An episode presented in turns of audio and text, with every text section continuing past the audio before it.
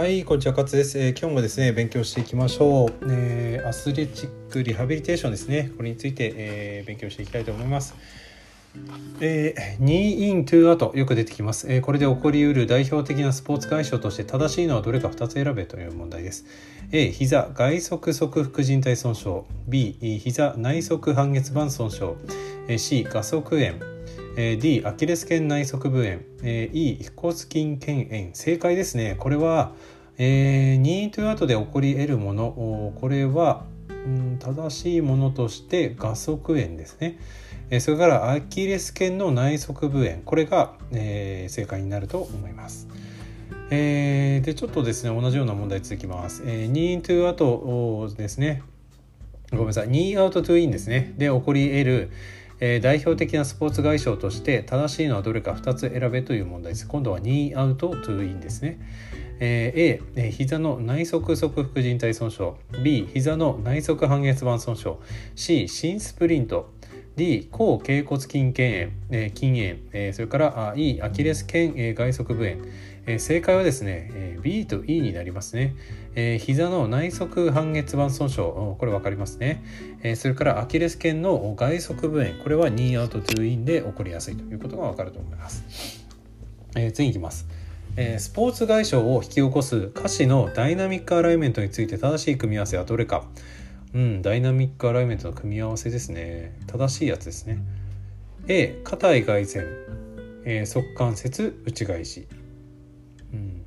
B 股関節内転内旋、えー、膝関節内反、えー、C 側部が外転。内側縦アーチ下降、えー、D、えー、股関節内転。白筋の筋力が低下、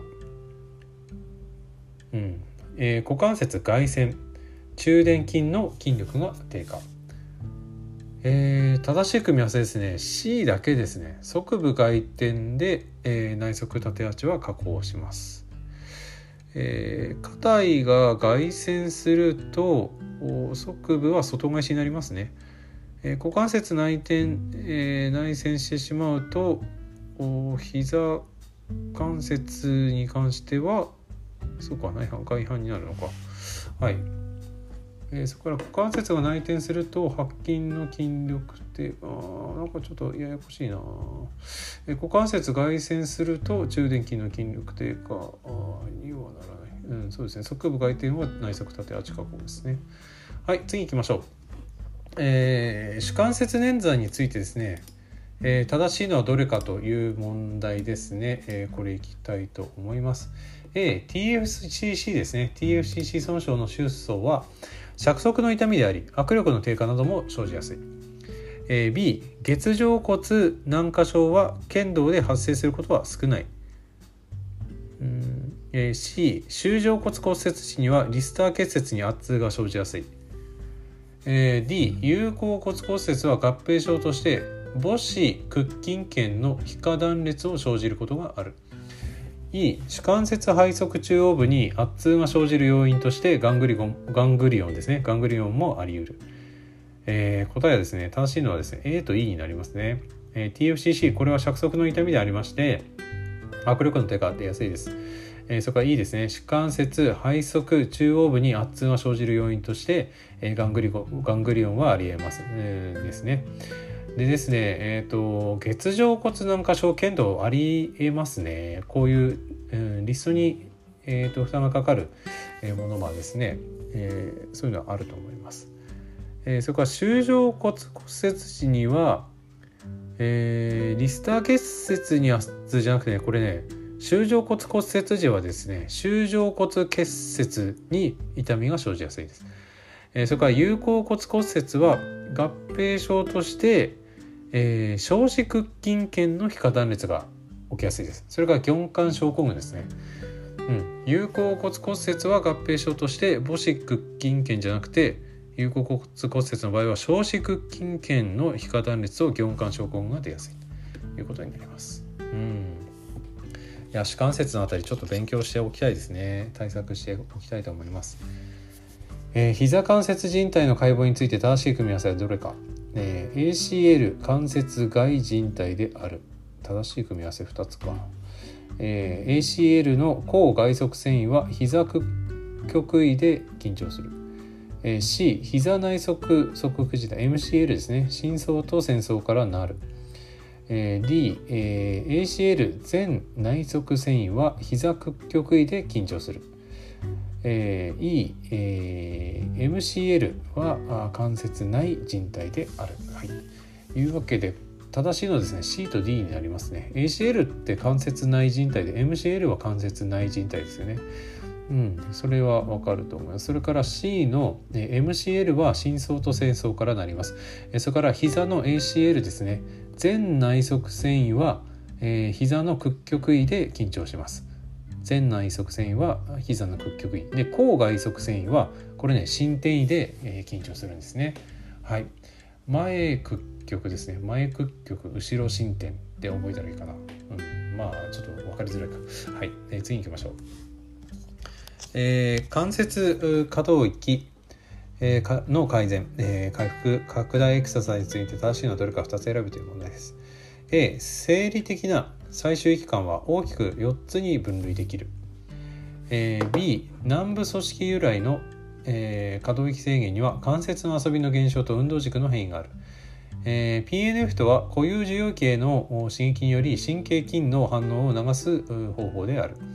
え D 多動運動によるエクササイズは正常な関節運動軸の再現に注意を払う、え E 自動運動によるエクササイズは効果を最大にするために単関節運動のみ実施する。えー、これ、ね、答えですね。えー、っと C と D になるんですね。PNF はそうですね固有受容筋の新規になります、えー、それから D のうんと多動運動によるエクササイズは正常な関節運動軸の再現に注意を払いましょう。えー、で自動運動によるエクササイズって単関節よりはあまあいろいろ複合的にやった方がいいんじゃないかなとは思うんですけどまあこれ用途によってですねうんかなと思いますね二関節筋ありますからね、はい、関節またいでる筋肉ありますからちゃんと考えていけないですね。えー、生理的な最終域間はですね3つですね、えーということになると思いますね。筋か関節包人体か、まあ、骨性のものかという感じになると思います。はい。えーと、じゃあ次行きましょう。腰痛の発生に関連する動作について、えー、誤っているのはどれか。腰痛ですね、えーと、A ジャンプの踏み切りや着地では腰椎の過度な前腕が出現しやすい。B 腹筋の緊張低下により、えー、腰椎の過度な前腕が生じることがある。C 当たり動作では瞬時に体幹の合成を高められるようにする。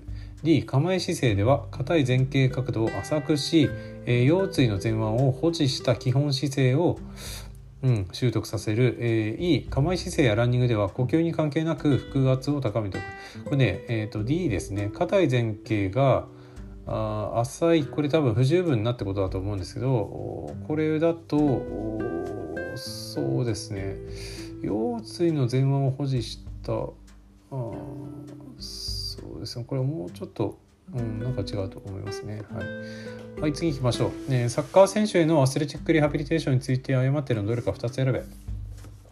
えー、急性外傷で発症しやすいのは、えー、側部の捻挫である、えー、B スパイクシューズの使用開始時期に注意する、えー、C 側関節外反捻挫ではアウトサイドキックに注意が必要である、えー、D、え、側関節内反捻挫のキック動作は受傷起点を考慮し開始する。E 発生しやすい外傷部位は上肢である。サッカー選手はですねこれ C と E ですね。側関節の外反捻挫ではアウトサイドキックインサイドキックに注意が必要だと思います。でえー、サッカー選手発生しやすい、うん、そうですね。アスリ派でいろいろ外傷部位はですね上肢ではなくて下肢だと思います。